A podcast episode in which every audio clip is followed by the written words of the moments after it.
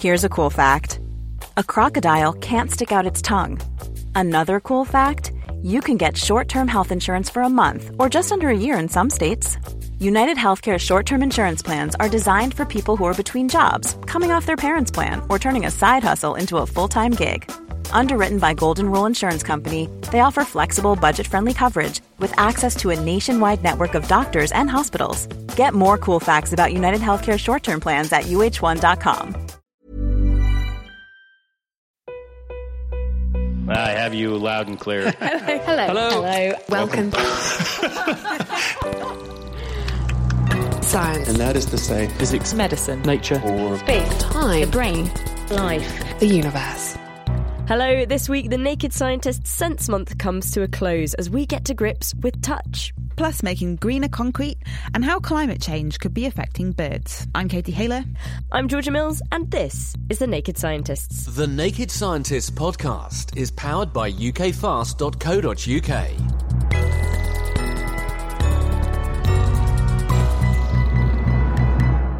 First up in the news, it's a big anniversary at the moment because 65 years ago, the journal Nature published Watson and Crick's historic paper revealing the structure of DNA, or as James Watson put it, the secret of life. Since then, molecular biology has taken the world by storm. The NHS is busy reading the genetic codes of 100,000 patients, and scientists in America have announced ambitious plans to sequence the DNA of all life on Earth. So Katie's been taking a look at two other recent DNA developments. The iconic double helix. It's like an extravagant staircase with phosphate sugar railings and steps made from bases, either C paired with G or A paired with T. These bases code for amino acids, which make up proteins, and these have a whole range of functions in the body. 65 years on from publishing the structure of DNA, scientists are now using this amazing molecule in a number of different ways. One way is to go in and disrupt, modify, or make additions to existing genetic material and, as well as coding for you and me, DNA could also be coding for music. It's not just humans that have DNA, plants, animals, even microorganisms have it too. And once inside cells, viruses hack into the replication machinery of other organisms to make many copies of their own DNA, or DNA's chemical cousin, RNA. Now, bacteria have evolved a very clever defense mechanism against this invasion. They chop up the viral DNA that's starting to invade. Known as CRISPR, this DNA manipulation technique has now been harnessed by scientists and is having an incredible impact across biology. Here's Jonathan Pettitt from the University of Aberdeen. CRISPR gives us the power for the first time to make changes at will, potentially to anywhere in an organism's DNA. So it means that we can remove genes, we can modify genes, we can add in genes. So we could potentially modify an organism and give it a gene that it's never had before. The key thing behind CRISPR is an enzyme which cuts DNA at a specific point. It uses a programmable sequence that we can engineer to target it to a specific piece of DNA, and it works like a, essentially like molecular scissors. It goes to the place we've targeted it to, and it makes a cut in the DNA. It's having an enormous impact in basic biological research because questions that we previously wouldn't have been able to attempt are now open to us. In my own research, for instance, I work on a nematode C. elegans, and it's a brilliant model organism for doing genetics, but we've long wanted to be able to remove lots and lots of genes at once. And previously that's not been technically possible, and now we can do that. And the key issue with that is that we know for lots of animals, they have backup copies of given genes. So if you have, say, 11 genes doing the same thing or doing overlapping things, you often don't see the effect of those genes until you've removed all 11. And we can do that now with CRISPR. One of the things I haven't mentioned is that all enzymes are error prone. And so we know that it will cut most effectively in, in the region we're targeting it to, but there are also off target effects. And obviously, if we're going to use it in a human scenario in therapeutics, that would need to be solved. CRISPR can, in theory, be used in any situation where you want to study how genes work. And this is having an enormous impact on, for instance, research into cancer caused by mutated genes. But what about the molecule of DNA itself? Could it serve another function? DNA is kind of like a biological suitcase. It's a great natural storage device. After all, everything that's needed to make you is in it. So, if this molecule can store one type of data, genetic data, what about another? The modern world produces data at an incredible rate. Every phone, laptop, smart device, spreadsheet, it all has to be stored somewhere. And having the capacity to do so is becoming a problem as we operate increasingly data hungry lives. So, could DNA be the new hard disk? Word is out that scientists in Switzerland are working to store Massive Attack's album Mezzanine in DNA, but it's incredibly expensive. So, is DNA storage a realistic option? I spoke to information theorist Jossy Sayir from Cambridge University and the European Molecular Biology Laboratory. The main advantage of DNA is that you're storing data at the atomic level. So, you're storing data in a much denser fashion. You can potentially solve the world's storage problem and replace huge data farms that occupy whole city blocks. To do this, you first need to prepare the data in a way that allows you to retrieve it from DNA storage. Then you send off your request to a specialised company and they'll synthesize the DNA you've asked for and send it to you. Then, when you want to retrieve it, you need to first amplify the DNA and then sequence it and this is where the data is read, and hey presto, you've got back your photo or Word document, or if you're a world famous music group, album. It is a gimmick technology, and there's nothing wrong with that. But there is potential in the future for this technology to become extremely important and competitive. For that, there should be um, significant drops in the costs of storing DNA and improvements in the speed of, of storing it and retrieving it. When that happens, there is potential for a huge industry to develop. In all the other forms of storage or communication I worked on, when you send data in a certain order, it's retrieved in that same order. In DNA, that's not the case. You put the data in a certain order, and then it's all stuck into a soup. And when you retrieve it, it comes back in a random order. So that's the sort of challenges I face. How do I prepare data in a way that when I retrieve it in a random order, I will still be able to give you back your photo, for example, without the pixels being all shuffled in, into a random order? So that's one challenge. Cost and time are others. But some people, Jossy says, think that DNA storage could potentially safeguard some of humanity's most valuable data. It's the technological apocalypse scenario where essentially mankind will somehow self destroy or at least lose all technological ability. There'll be new Middle Ages where we'll basically go back to uh, basic technologies, maybe because of a war. And so maybe in a thousand years, and, and we have a new uh, technological civilizations, they'll come up with new methods of storage, but they won't necessarily develop the same methods that we had. So they'll never be able to retrieve our magnetically stored or optically stored information. However, they will have an incentive to learn about DNA because that is present in nature. That's not something we've come up with. And hence, if we store our data using processes that, that mimic what happens in nature, the thought is that if they want to archive something really important that might survive this apocalyptic scenarios, DNA storage is an option for this. Even though it's costly and slow, it may be worth going through that for mankind's really valuable data. Let's hope it doesn't come to that. That was Jossy Sayir from Cambridge University, and before him, Jonathan Pettitt from the University of Aberdeen, and they were both speaking with Katie. Now, the world's worried about carbon emissions, and the manufacture of cement to make concrete is one of the largest single contributors at between 5 and 10% of the world's total carbon dioxide output every year. So, can this be cut down? Well, researchers from the University of Exeter think they've found a way to do it by adding graphene, the stuff that makes up graphite, the carbon in a pencil lead, to the mix. Georgia heard how it works from discoverer Dimitar Dimov we need to reduce the carbon emissions and we need to make the construction industry a more environmentally friendly one. One way to do it is to reduce the amount of concrete used per cubic meter, right? If you can reduce the amount of concrete, you decrease the amount of materials used on site, and therefore there's less need for cement. But how do we do that?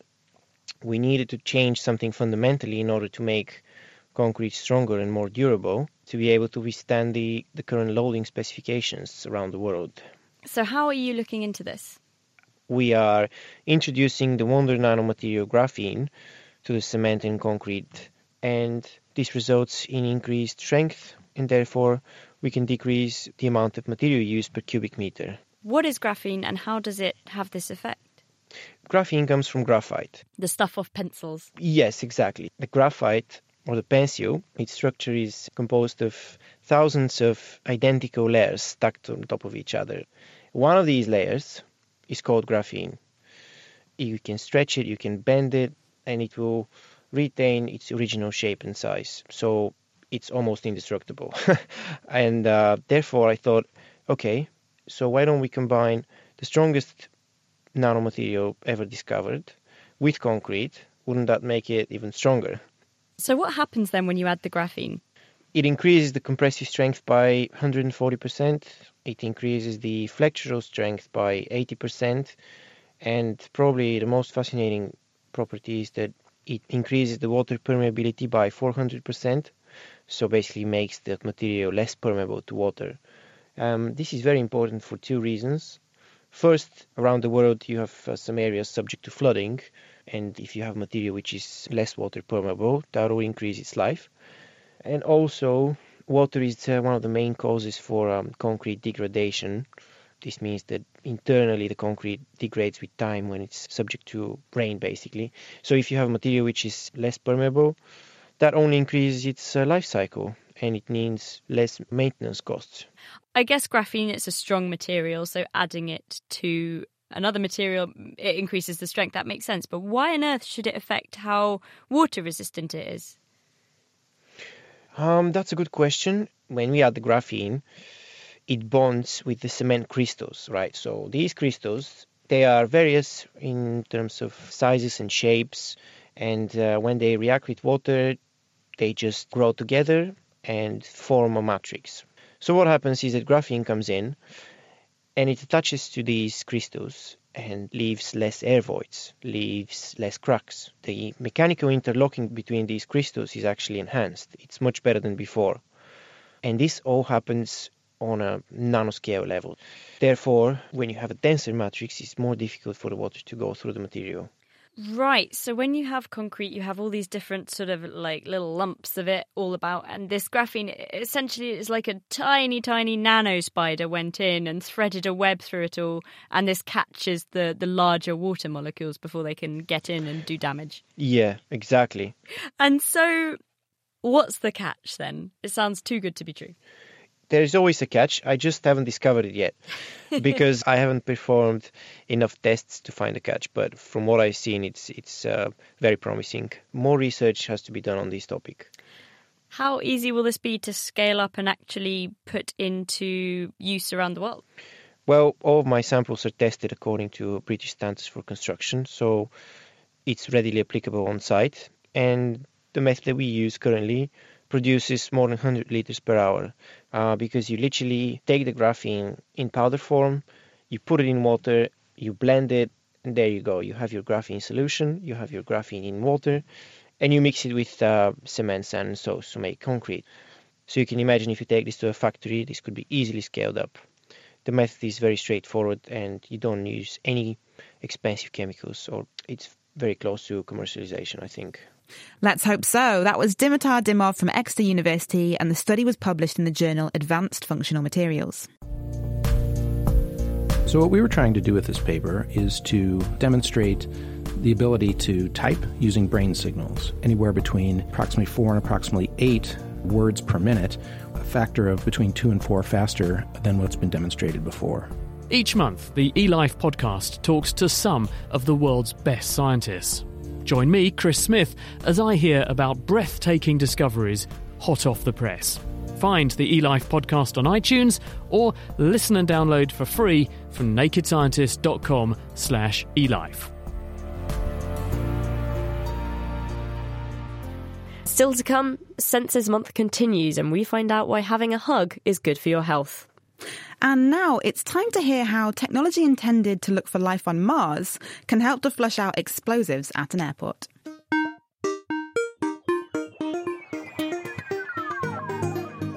What happens when the science and technology of space comes down to Earth? Welcome to Down to Earth from the Naked Scientists, the mini series that explores spin offs from space technology that are being used on Earth. I'm Dr. Stuart Higgins. This episode, how developing instruments to search for life on Mars has led to a miniature pump that can be used in a handheld explosives detector. Millions of kilometres away, currently driving around the surface of Mars, is the Curiosity rover. Launched in 2011 and landing less than a year later on the Red Planet, Curiosity is looking for signs that life could have existed on Mars. One of those signs is the presence of organic compounds, carbon based molecules that could have been formed by biological processes. And to determine whether those materials are present, the Curiosity rover is carrying its own miniature mass spectrometer. A mass spectrometer is a machine that can determine the relative amount of different atoms and molecules in a material. It works by first ionizing a sample. Electrons are stripped from the outside of the atom, leaving behind charged atoms, known as ions. If you pass ions through a magnetic field, they experience a force which can cause them to change direction depending on their charge and mass. The larger the mass, the smaller the change in direction. In a mass spectrometer, this effect is used to deflect ions into a detector, producing an electrical current. By varying the strength of the magnetic field, ions with different masses strike the detector at different times, so it's possible to build up a map of different masses in a sample. One critical requirement, however, is that the mass spectrometer operates under a vacuum to avoid the ions colliding with air molecules. And that's fine in a lab down Earth where you have the room and power for big pumping systems, but on Mars they needed a smaller option. A US engineering firm working with NASA developed a miniature turbomolecular pump. This is a special pump that from the outside looks a bit like a mini version of a jet engine you'd seen on a plane. Most normal pumps work by creating a difference in pressure. However, at very low pressures, the number of gas molecules left becomes so small that this approach no longer works. Instead, as the jet like blades on the pump spin round, gas molecules enter by chance and are quickly knocked by the blades down into the pump and out of the system. And the miniature version of this type of pump is now finding new life in other mass spectrometers back on Earth. If you've been through airport security recently, you may have seen staff taking swabs from people's bags and placing them into a machine. That machine is a mass spectrometer, and it's looking for traces of dangerous chemicals. While these machines are still relatively big and bulky, researchers and companies are working to find ways of using the miniature vacuum pump developed for the Curiosity rover in handheld detectors. So that's how a miniature vacuum pump built to help find life on Mars is now being used to develop handheld detectors for explosives. That was Down to Earth from the Naked Scientists. My name is Dr. Stuart Higgins, and join me again soon to learn about more space technology that's being used back on Earth. Thank you very much, Stuart. Finally, at least 4,000 species of birds are long distant migrants. They spend the spring and summer in locations like the UK where they mate and rear their babies, and then they fly off somewhere warmer for the winter. Smart birds. But for this to work successfully, the birds have to time their arrival in the spring so it coincides with a big surge in the caterpillars they need for feeding their young, which happens when the trees first burst into life and into leaf. With the climate changing, though, some species are increasingly getting it wrong and arriving too late. So is this to blame for the drop we're seeing in bird populations in the south of England, or is there something else going on? Malcolm Burgess is from the RSPB and the University of Exeter. We were trying to find out whether the extent of mismatch, and that's the mismatch between when the chicks are hungriest and the timing of the peak availability of their favourite food, which is uh, caterpillars. We were interested in, in whether the extent of this mismatch differed between the north and the south of the UK. Our paper shows that spring is later the further north you go.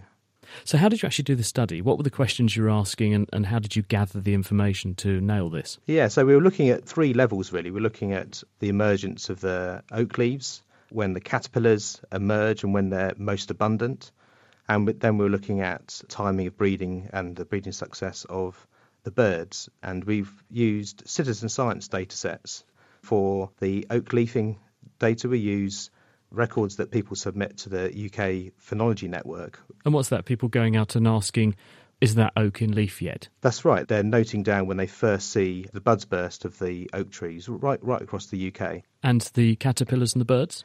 Yeah, so the caterpillars is, is a bit harder, but um, I linked up with somebody called Ken Smith who'd come up with a very simple idea of collecting caterpillar droppings in a, a simple seed tray, which we put underneath uh, uh, oak trees in woods across the UK all throughout the spring.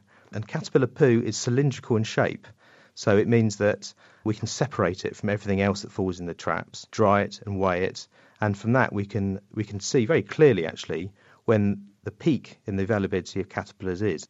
What about the arrival of the birds? How did you log that? Yeah, so we looked at both resident birds, which is blue tits and great tits, which are in our uh, woodlands all year round, and the migratory pied flycatcher. We measure their time of breeding by monitoring their nest, and, and as part of the British Trust for Ornithology's Nest Record Scheme, many thousands of these nests are monitored each year, mostly again by citizen scientists, and we're able to use this information from across the UK to quantify the timing of egg laying when the uh, chicks hatch and when when they're 10 days old, which is when they require the most food, and that's the moment that needs to coincide with the peak availability of caterpillars.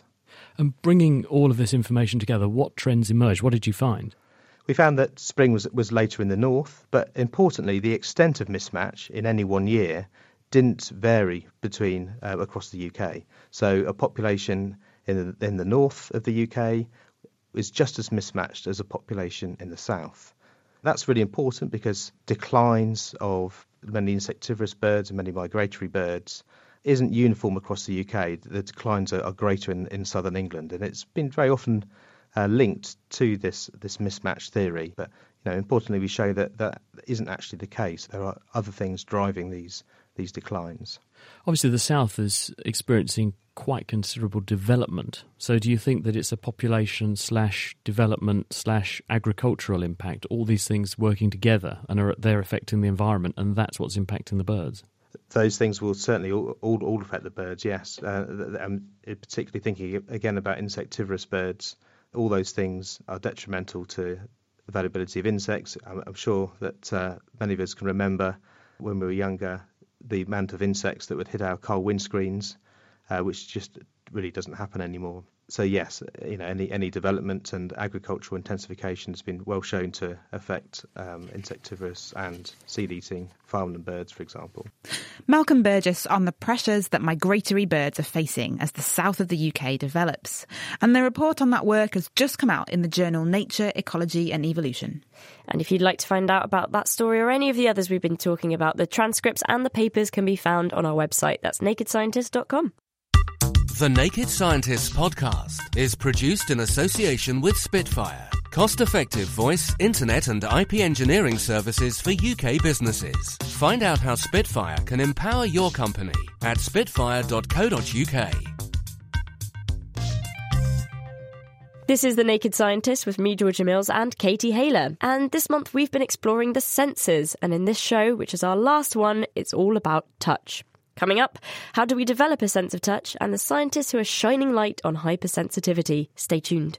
But first, what exactly is this sensation that we call touch? How do we feel things? Here to tell us is neuroscientist Francis McGlone from Liverpool John Moores University. Hello, Francis. Hello. Can you walk us through a situation? If I'm touching the table in front of me, how do I go from receiving this external peripheral stimulus to perceiving this sensation? Okay, well, I think the easiest way to look at that is that the skin has lots of little microphones in it, and those little microphones are basically encoding a mechanical stimulus that's happened on the skin surface. They're transducing that into an electrical signal, which then passes up that nerve fiber. Now, these nerve fibers are myelinated, so the touch that most people know about is transmitted through myelinated nerve fibers. So that information is traveling faster than a Formula One racing car into your brain. And the second you touch something or something touches you, you feel it immediately. And these are low threshold mechanoreceptors. So, what is this myelination? Well, myelination is a sort of evolutionary trick, if you like. If you need to do something quickly, then you need a myelinated nerve that basically allows that signal to get to the brain very quickly. So motor nerves are the densest myelinated nerves because if you wanted to move, then you move instantaneously. If you didn't have myelin, then there'd be a delay between your intention to move and moving. And we see the consequence of that, of course, with diseases where there's demyelinization, such as multiple sclerosis. I see. So, what about these different inputs then? How about temperature versus pain or even itch, for example? The somatosensory system, the skin senses, are in fact multisensory. So most of us feel touch as just a, a, mechanical sense, but there's about 20 different types of receptors in the skin that respond to temperature, that respond to itch, and that respond to pain. So there's a, an array of information coming in from the body. Basically tells you that the quality of something on your skin. And then in muscles and joints, we have more mechanoreceptors that basically tell your brain that a muscle's moved or that a limb has moved. So pain and itch are transduced by a different class of nerve fibre called C fibres. Now, C fibres are unmyelinated. So they basically send information to the nervous system very slowly. So one has to ask, well, why would these systems have any function if they're transmitting information so slowly? Well, they're moving that information into emotional systems to govern behaviours that have more of an affective quality to them. We have two pain systems, by the way. We have a fast one, which gets you out of there quickly. So if you put your finger on a hot plate, you immediately pull back that's the first pain system, protecting you to get away from that t- tissue threatening stimulus. But if you've ever done that, you know that a couple of seconds later, that emotional, throbbing, burning pain comes in. Now that's C fibres. Talking of pain, what about nerve damage? How does damaging this particular system affect our sense of touch? In the widest sense, I guess, touch, I mean kind of somatosenses in general. Well, the classic loss of C fibres we see with diabetic neuropathy. So, patients that have diabetes, uh, these long nerve fibres, particularly the ones that innervate the feet, are the first ones to get damaged. Uh, and diabetic patients can lose their sense of touch. And in, and in fact, they lose their nociceptor sense of pain as well. So, these nerve fibres can be damaged by conditions such as diabetes. So, inputs like temperature, pain, itch, they're all coming through a similar system, but it's different fibres that are responding in order for these signals to get up the nervous system, if you like, into the brain. Yes. Again, we go back to that point that C fibres play a fundamental role in protecting us, and that protection is mediated by the behavioural states that are accompanied by that affective state. So it's either rewarding or it's punishing. Francis McGlone, we're going to leave it there for now. We'll hear more from you later on. Thank you very much. Now that we know what our sense of touch is and what it's capable of, how does this system develop in us in the first place? Stephanie Koch is a Marie Curie Research Fellow at University College London, and she studies how this somatosensory system develops in babies. And she's here with us in the studio. Welcome to the show. So, to start with, do we know when these systems start to develop? We're starting to get an idea of this, but to put this into context, it's really important to remember that infants, unlike adults, can't tell us when they're experiencing touch or pain. So researchers and scientists really have to rely on behavioral cues and how they respond. Those are all spinal circuits, essentially, looking at spinal circuitry. And when we look at that, we can see that as soon as an infant is born, they start to respond to touch and pain. And what changes over development is actually their sensitivity to touch and their sensitivity to pain. So infants are very sensitive to touch and to pain, and they, we gradually become less so uh, with age. I've always noticed, yes, stinging nettles used to hurt a lot more when I was little. Do we know how these systems do develop? We're getting an idea of it. It's really interesting that both touch and pain learn from experience these somatosensory systems, like vision and like the auditory system. But in a very unique way, they, they don't learn from their own sensory modality. So it seems like touch is actually learning from spontaneous movements, like muscle twitches, for example, and pain is learning through the experience of touch. And that's actually really interesting because biology has evolved to allow us to learn what pain is without having to have the infant go through all these these potentially harmful experiences. Wow, and that would seem quite counterintuitive. You'd, you'd expect that pain teaches more pain. Right, exactly. So, how do babies rely on touch to develop normally? A lot of what we've seen in both clinical studies and in animal studies is that skin to skin contact is really crucial for the normal development of infants as well as, as animals, long term and short term. And we know that these touch circuits are really critical for the normal maturation of pain in general. And that's touch that's passive through movements as well as touch that's active in terms of, of interactions, for example. And that touch allows pain circuits to be formed both physiologically and biologically so that as adults we can recognize what a painful stimulus is and avoid it uh, reflexively and protect ourselves. Right, and that's quite important so we don't all end up burning our fingers off and things like that. So, has anyone ever done the study to find out what happens if you're deprived of touch completely? We obviously can't really do that with infants, with, with humans. Most of the studies that have been done looking at this is with animal studies. And if you deprive them entirely of touch, then you stunt pain development. Even when, when the animals grow up, they feel pain as if they were newborns. So their thresholds to pain are very low and their sensitivity to touch is very high. And that shows us how important touch is for the development of a pain circuit in itself. So that's deprivation. What about if an infant did have a, a painful experience? For example, uh, premature babies might have to undergo surgeries or something like that. Do we know what that does? We're starting to have more of an idea of that. So we we've really been talking about how experience is necessary for the building of a touch and a pain later experience in life and how we're going to build our thresholds. So normally, whereas you and I will be able to to have that um, key setting and that will allow us to, to, to, experience the world as we would. Otherwise, in some instances, as you're saying, uh, like premature infants, they're going to have repeated surgical interventions throughout their lives. And that means that their somatosensory experience is altered. And studies that have followed these infants have shown that they have an altered pain threshold for the rest of their lives. And in some cases, these these infants have higher pain thresholds. In some instances, they're lower pain thresholds. We don't fully understand the implications of this, but it's an area of active research, and it's it's very important to look into. Right. And um, what about birth itself? Because obviously, we always talk about how painful birth is for mothers. What about the the baby? I think this is very interesting as a concept. We don't fully know, and I'm not really sure how we'd look into it, but it's clear that birth itself is a sensory experience.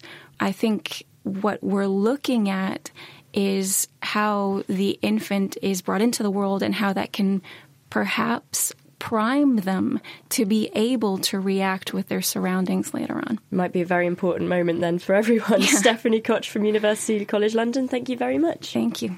So, physical touch is very important for our physical and mental development.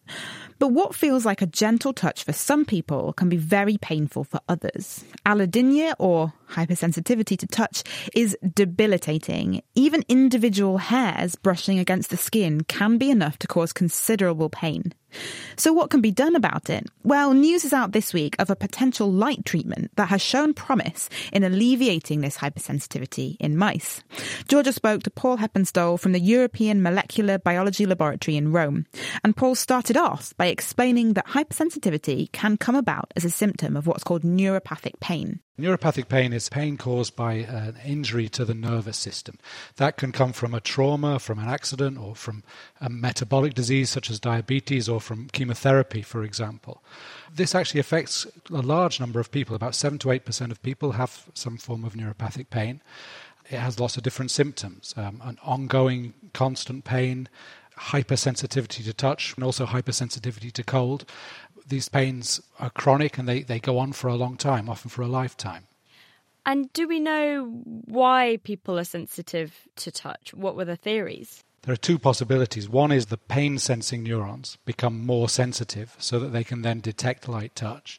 The other possibility is the gentle touch sensing neurons somehow change their connectivity in the brain or in the spinal cord, and then these provoke pain instead of pleasure. This argument's been going on for quite a while, and this is what we tried to tackle. Is there anything we can currently do about this? At the moment, it's very difficult to treat. So, most of the traditional ways for treating pain, for example, opioids and morphine, don't really work with this type of pain. Anti epileptics are sometimes used for this. In these cases, they are also not particularly effective. About one in three people report some uh, improvement in their pain when they take one of these drugs. And of course, these have got quite horrible side effects as well. Right, so what have you been doing to investigate this? We started off by identifying a type of neuron that is responsible for detecting the gentlest of touches. We've then gone on to show that this same type of neuron is responsible for this mechanical hypersensitivity in neuropathic pain. Further, we've devised a method where we can shut off this neuron in neuropathic pain, uh, switch it off, and stop uh, the mechanical hypersensitivity in this condition. Right, so how did you go about doing that then? By trying to find molecular markers for these different populations of neurons in the skin. And then from these, we made transgenic mice, which allowed us to manipulate these neurons, either by switching them on or by switching them off. And once we can do this, we can look at the behavior of the mouse and see uh, what happens to the behavior when we turn on or turn off these neurons. Right, and now we know which neurons are responsible for this. Is there anything we can do about it?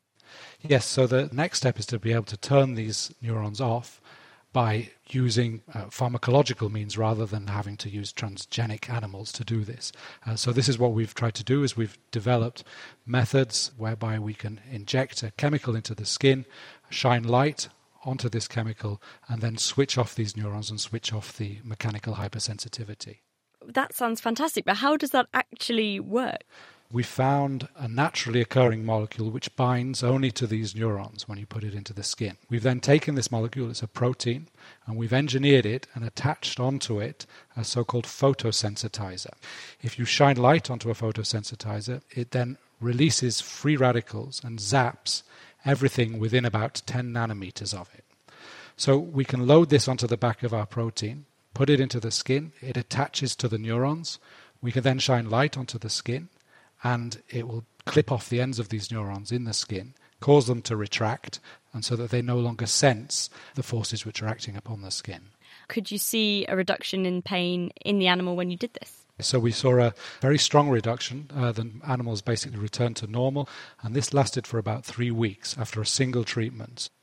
Right, and so by depriving a mouse of this kind of touch sensation, you're equally removing this chronic and terrible pain that comes with it. Exactly. So, yeah, I think that, that, that is the trade off. The beauty of it is, though, is that you can target this to a very small area by shining the light only on the area where you have the pain. So you would still have your normal touch sensitivity elsewhere throughout the body, uh, but you would lose that pain in the area which is painful.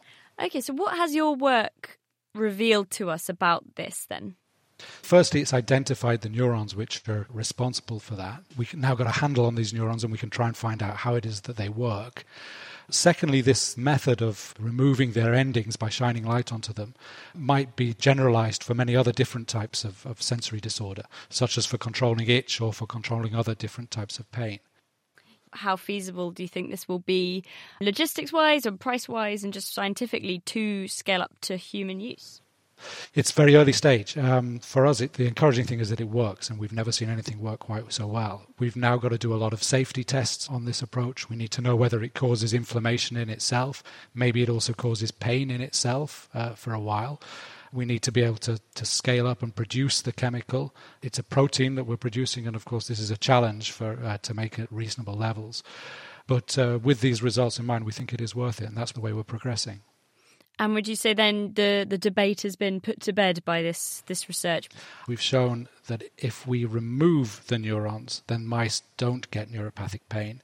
But also, if we activate the neurons, then they do get neuropathic pain. So I think these both these gain of function, as we say, and loss of function experiments, are, I think they really confirm that. So one to watch, perhaps a future treatment for a very difficult condition. Paul Heppenstall there from EMBL Rome.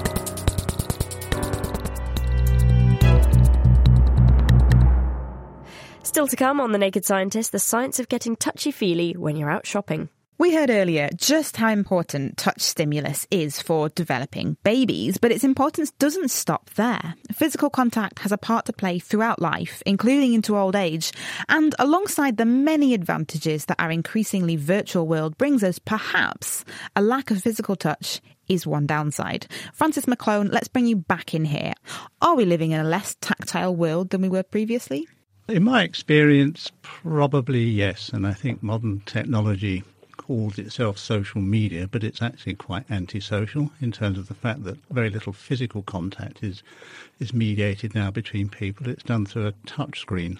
So yeah, possibly there is less physical contact in terms of the way we socially mix. Why is touch important for our health? When I described touch earlier, I described the sense of touch that most people know about. Now, that sense of touch is coded by what's called fast myelinated nerve fibers. So, when somebody touches you, you feel it immediately. But in the late 1980s, early 1990s, another sense of touch nerve was discovered in human skin, which is a C fiber. Now, we've heard about C fibers earlier. C fibers are nociceptors. These are the nerve fibers that code for itch and for pain. And they conduct information into the brain very slowly, at sort of walking speed. So they can have no function in terms of alerting you to something that's going on in the world. So for 20 years now, we've been characterizing this C fiber that responds to gentle touch and have built a whole sort of litany of research understanding that this is the nerve fiber that basically activates when you're cuddled or stroked or nurtured. It is probably, I would suggest, one of the most important nerve fibers we have developmentally and even across the lifespan because it basically drives the reward of physical touch between a mother and a baby or two people. It's easy to understand why developing a response to pain is important. You know, you have a yep. stimulus that might be dangerous, so stop touching that thing. From an evolutionary point of view, why is this idea of gentle touch important? If we look at these C fibers, we know the C nociceptor is fundamental to survival. We know the C pruriceptor is fundamental to survival. And I think the C tactile afferent is equally fundamental to survival because this promotes the benefit of physical contact and social grouping. So these three C fibers that evolved before the fast ones, by the way, were the first systems to go down that basically protect. And once you have those systems in place, you can get off your rock and start exploring. So the C tactile one is the one that basically drives the benefit of social contact. And it's not just with children that touch is important, is it? It's important to mention other stages of life and in the elderly population as well. Oh, absolutely. Across the lifespan, I mean, there's the scientific evidence that elderly people who are just touched on the shoulder in an old people's home eat more food. There's something, it's called the Midas touch. So, yes, across the lifespan, these C tactile afferents are playing a fundamental role in engaging social interactions between humans. And the less we do this, I think there'll be a cost. Is there a certain frequency of gentle touch? What makes a touch gentle? there is indeed. Well, we record from these nerve fibres. I mean, we've we've got the only lab in the country actually that using this technique of microneurography, we can put a small electrode into a nerve bundle and we can record from a C tactile afferent. And when we do finally get one, if you stroke across its receptive field, it's tuned to a particular velocity basically around about three to five centimetres per second stroking velocity, that nerve fibre is firing optimally. If you go faster or slower, the nerve fibre basically responds less. Now, if you ask people in a psychophysical experiment and you produce different velocities of stroking over the skin, again, they will say that roughly three to five centimetres per second is far more pleasant than, say, one at 30 or one at less than one. Me and Georgia are here in the studio practicing. Stroking each other. Wow, it's a beautiful. It's a beautiful. This is a beautiful system. The first order neuron responds optimally to exactly the stroking velocity that you would stroke your baby or, or your partner. So it's basically the formula for the perfect hug. Absolutely. I mean, these nerve fibers, by the way, respond optimally to a gentle stroking, but they will also respond to a to a gentle static touch. But they optimally prefer something which is moving across the skin in a stroking movement rather than just a physical contact.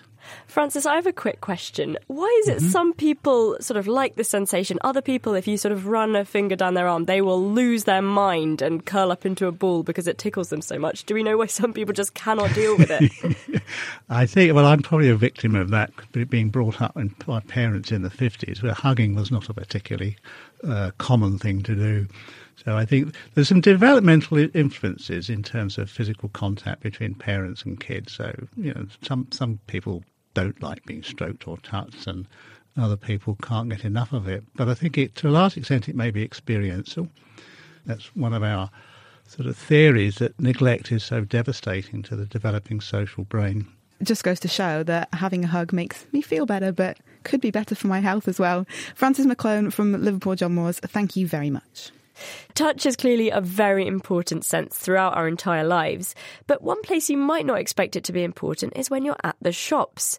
Katie went for a browse in a department store with consumer psychologist Cathrine Jansson-Boyd from Anglia Ruskin University to find out why, for shops, touch is big business what people try to achieve in terms of marketing techniques is that they want people to touch products and goods in general within a store environment. What happens is that it changes people's perception. To start off with, it feels like something belongs to you. You take ownership of the item that you're actually touching, and that effectively means that it increases their likelihood of purchase. But then it's also about trying to enhance the fact that something feels in a certain way, luxurious perhaps, you again a little bit more prepared to actually part with your money. But equally, it could be that you're just trying to get people drawn to a particular item so that they're more likely to buy this over the competitors. So if you make something look quite touchable effectively, then people are more likely to go up and touch that particular item. I think we should escape the wind, go inside this department store and see what we can browse. Okay. I Should I let you go first? I'm going to fall over. uh, don't fall. I got to be honest, whenever I come into a shop like this, I just go around touching everything. That's quite common. You're not on your own. I'm not on my own. No. A lot of people have a genuine need for touch, which is what you're describing. And those consumers in particular will go around and touch virtually anything that they think maybe they will want to have a closer look at. It's quite easy to see how you would want to understand the touch of clothes because yes. you're wearing them on your skin. Yes. Where it becomes perhaps less obvious is in things like packaging or displays. Why is touch important there? Well, for the similar kind of reasons, to start off with, it's purely about attracting someone to go up to touch it so that they actually want to buy it. But then it's about reinforcing something. So if you have a perfume box that has a certain kind of texture on it, that might send you signals that it feels luxurious, maybe it feels cheaper, and often the boxes are a reflection of the actual price and the image that perhaps the perfumery is trying to portray. Okay, so fancy luxurious box, fancy luxurious perfume. Absolutely. So, can we take a look at a couple of displays? We're going to head over to the clothes section now. And this is really common. You see this in so many clothes shops. There's clothes hanging up on the racks, but there's also a table where you have, for example, jeans folded, and you are allowed to go up and touch them. Yes, we are. And now we've got a shop assistant who may look at us. We'll find out what happens. but effectively, you unfold something, they're folded up so you can't see them fully. You just so, unfolded a yes, pair of I, very nice looking white jeans. Yes, I have. You might see the colours and you think, oh, they're attractive colours, but actually, to see what it looks like, you need to go up and unfold them. Again, this increases the likelihood of you purchasing them because you have just taken ownership of them psychologically. You think, oh, they look quite nice. Now, let's try to find my size. We've now wandered over to the a children's toys section, and there's one particular item that's caught our attention. It's a sticker box designed for ages three and above. And despite having a lot of interesting pictures on it, it also feels quite interesting. Yes, it does. And this is because children who are visually drawn to something would go up and touch it extensively. Their tactile sense is the first sense to develop in the womb. And when children come out, they explore things haptically. As I'm sure you know, vision is impaired in, in a newborn and so forth. So they really, really experience things through their bodies. Of course, if you then look at when they start crawling and moving, they usually go up and they touch everything inside. Mm-hmm. And this is because they have a need to understand things through their tactile sense, as that is their dominant sense. Now, what happens is as children get older, sort of somewhere between the ages 9 to 11, there's a convergence in your brain between vision and touch, whereby vision actually takes over and becomes more of a dominant sense. Having said that, what we don't know from science, before you say, well, but you said earlier that some people are very um, touch driven, is we don't know whether this convergence takes place in everyone. So there's neuroscience in the small numbers of studies that demonstrate that this definitely happens. So this is why this particular box that you described is so interesting, because you are almost guaranteed that the child's going to go up and feel the differences in texture and actually not let go of this box until they go, need this, need this, need this, a thousand times, and the poor parent will leave buying this box guaranteed. it seems like an increasingly common form of shopping is to go online and yes. pick your items that way. So if tactility is so important when it comes to consumer behavior, isn't that a bit of a problem? Yes and no. So it also depends on how much of a need for touch you actually need.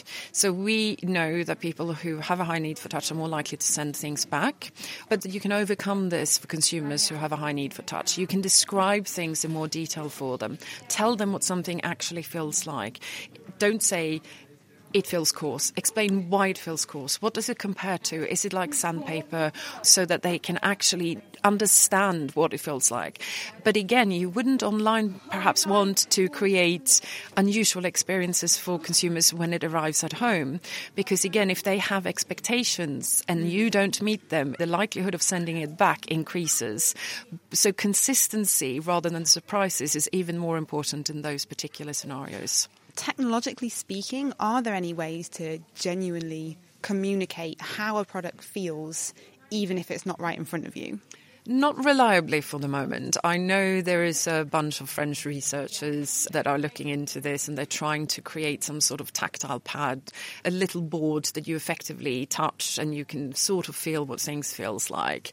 I don't think they're anywhere near completing this yet. There was a university further down south in the UK who was also looking at having some kind of feedback in terms of what things felt like. So there are lots of people working on this. So perhaps in the future we'll be able to feel our clothes before we purchase them online. That will be interesting. Maybe I'll actually try online shopping for once. That was Cathrine Jansson-Boyd from Anglia Ruskin University there speaking to Katie. And we've just got time for the super sensor of the week. So, which animal is seriously impressive when it comes to touch? Well, Beth Mortimer from Oxford University puts forward her vote. There are many animals whose sense of touch involves detecting vibrations along surfaces. But my vote for super sensor will go to a small invertebrate that does this particularly impressively. It's the attractively named fungus growing termite, Macrotermes natalensis. These termites live in galleries, elaborate structures with exquisite environmental control that can be up to 9 metres tall. Their vibration sense comes into play when predators attack the colony. When attacked, soldiers drum their heads against the ground, creating vibrations that propagate along the gallery walls. Other termites are sensitive to these signals. Soldiers will respond by drumming themselves. This creates a kind of Mexican wave of vibrations that amplifies the signal so it reaches more termites. What has granted them super sensor status is their ability to detect the direction the vibration is coming from. Worker termites move away from the source of vibration, whereas soldier termites move towards it. The ability to detect vibration relies on detecting differences between sensors in different places. For example, hearing something louder or earlier in one ear rather than the other. Termites detect vibrations through their legs, but the distance between their legs is under 16 millimeters.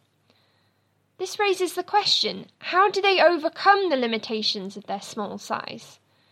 Researchers from Ruhr University in Bochum, Germany, designed a clever experiment to answer this.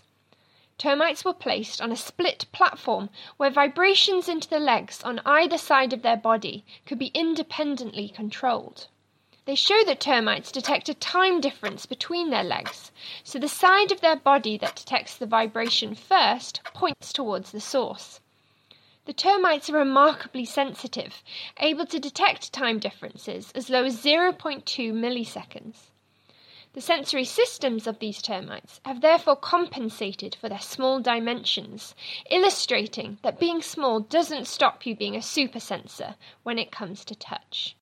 Thanks, Beth. And that's the last of our animal super senses. But if you've got a question for our question of the week slot, you can email Chris at thenakedscientist.com, find us on Facebook, tweet at Naked Scientists, or you can get in contact on the forum, thenakedscientist.com slash forum. And that brings us to the end of the programme, and in fact, Senses Month. We've been voyaging through taste, touch, smell, hearing, and sight. And we haven't even touched upon all the amazing stuff about the senses crossing over in minds and things like synesthesia, so maybe that's something to come back to in another senses month in the future. But next week, we're taking a look at water. Where does it come from? How do we use it? And could our supplies ever run out? Do join us then. The Naked Scientist comes to you from Cambridge University and it's supported by the STFC, the EPSRC, and Rolls Royce. I'm Georgia Mills, and thank you very much for listening. Goodbye.